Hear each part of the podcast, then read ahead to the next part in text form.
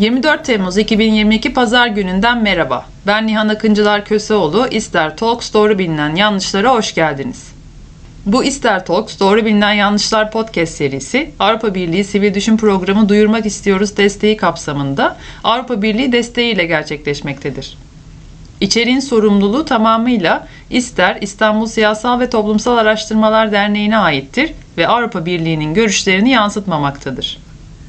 Bu bölümde konuğumuz İstanbul Kültür Üniversitesi Uluslararası İlişkiler Bölümünden doçent doktor Hazal Papuççular. Hoş geldiniz. Hoş buldum. Bugün sizinle Türkiye'nin kurucu anlaşmaları ve toplumda tarih tartışmaları ile ilgili doğru bilinen yanlışlar hakkında konuşacağız. Son yıllarda en çok konuşulan ve tartışılan bir soruyla başlamak istiyorum.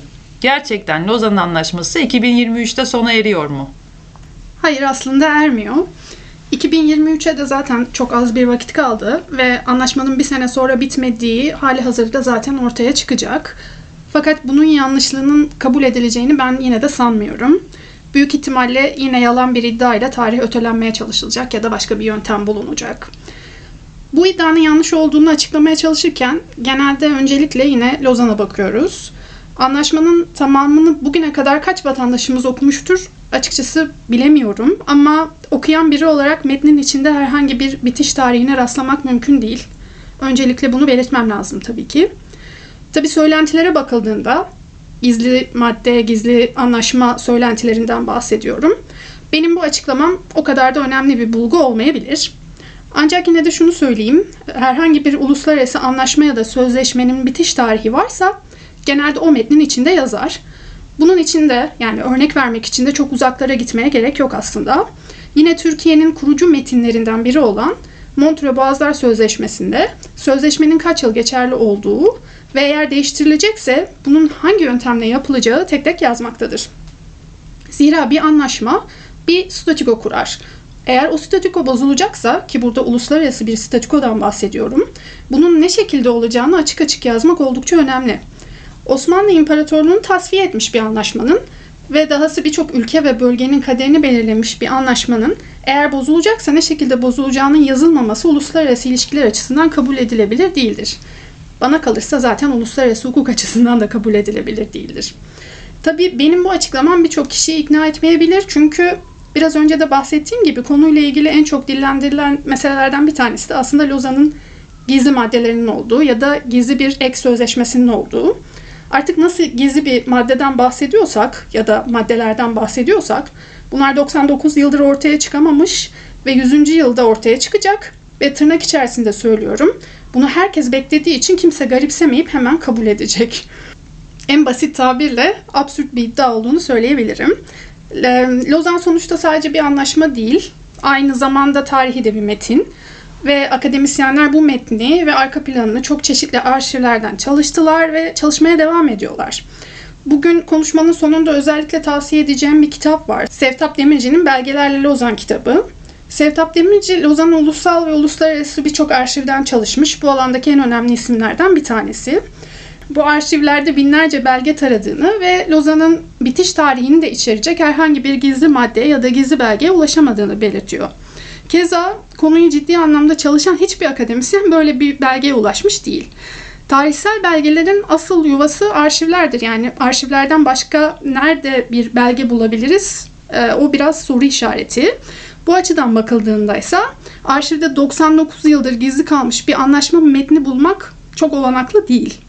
Üstelik bu anlaşmalar çok taraflı. Yani bir arşivi kapatabilirsiniz, bir ülkenin arşivini kapatabilirsiniz ama belge olduğu takdirde başka bir yerden muhakkak bulunur. Yani diğer ülkelerin arşivlerinden bahsediyorum burada.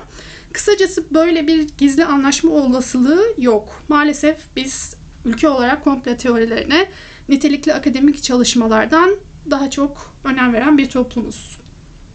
Bunun dışında meseleye uluslararası anlaşmalar açısından da bakmak lazım bence. Lozan bir sözleşme değil, Lozan bir dostluk anlaşması da değil, Lozan bir saldırmazlık paktı da değil. O yüzden gizli bir ekinin olması çok mümkün görünmüyor. Türkiye ve İtilaf devletlerini oluşturan ülkeler arasında yapılmış bir barış anlaşması nihayetinde. Barış anlaşmalarının temel hedefi de sürdürülebilir barışın korunması ve taraflar arasındaki savaşın bitmesi.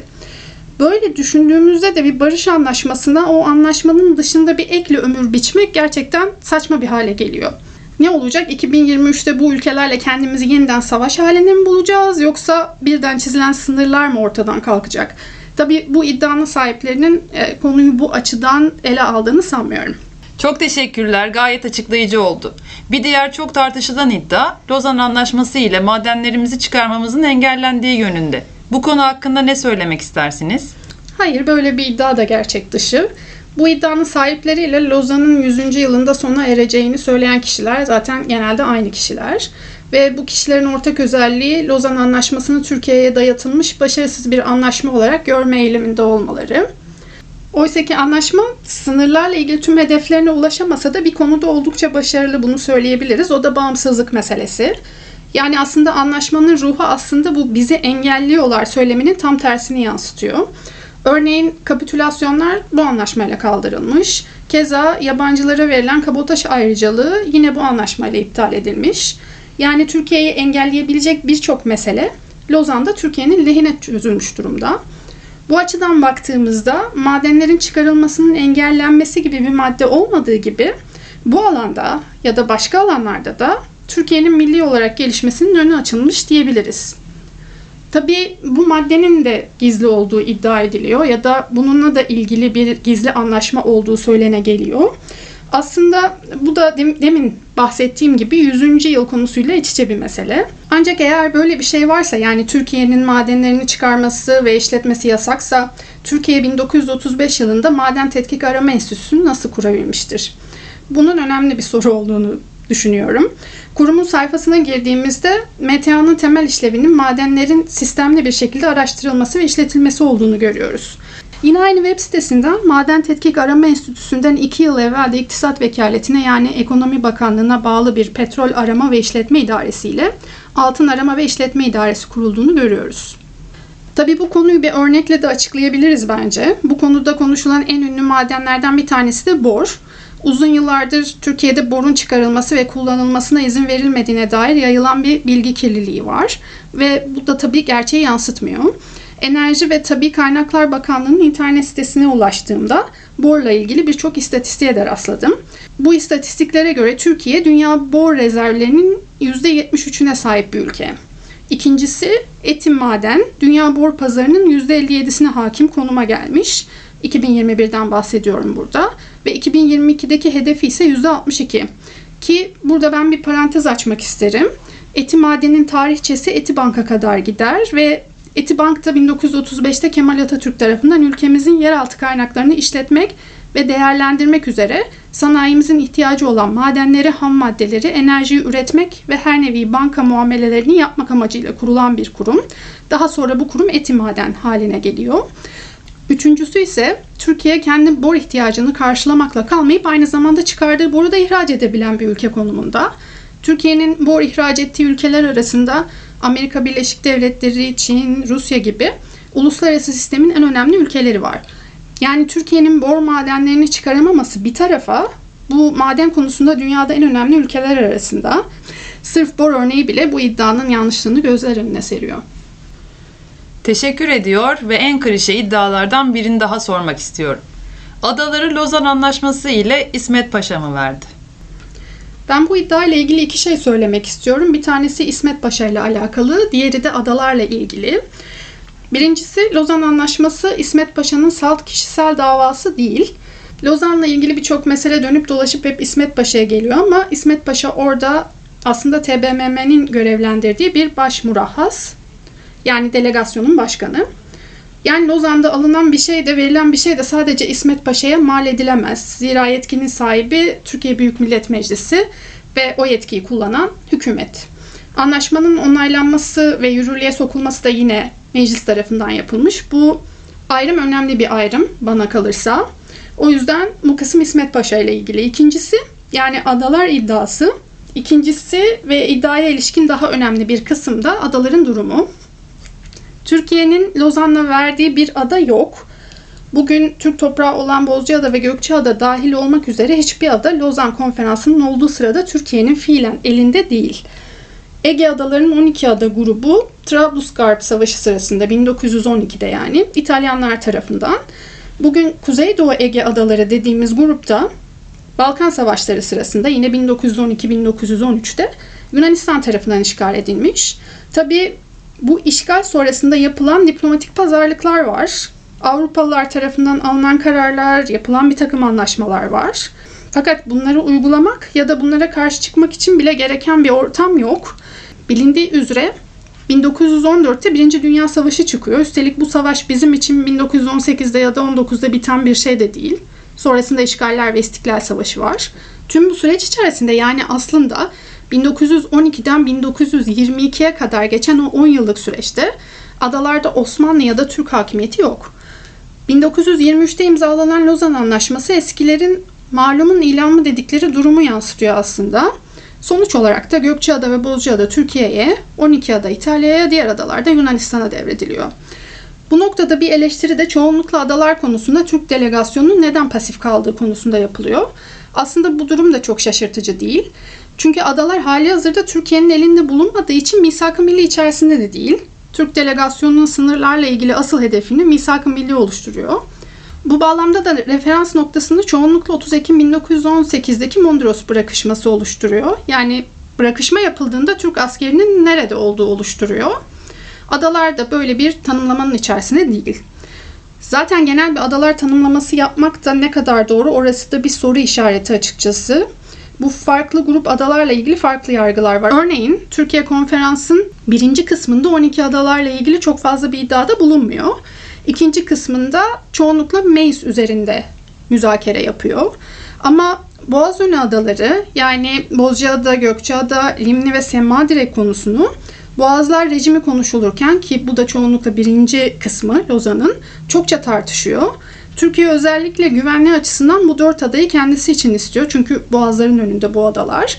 Ama ortaya çıkan sonuçta Bozcaada ve Gökçeada Türkiye'ye, Limni ve Semmadire Yunanistan'a veriliyor.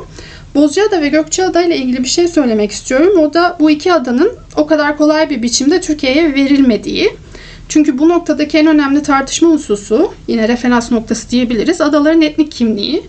Ki o dönemde bu da çoğunlukla Rum. Sonuç olarak Türkiye'nin farklı ada grupları ile ilgili farklı niyeti var. Ee, ama günün sonunda Bozcaada ve Gökçeada dışındaki adalar konusunda Türkiye başarı gösteremiyor.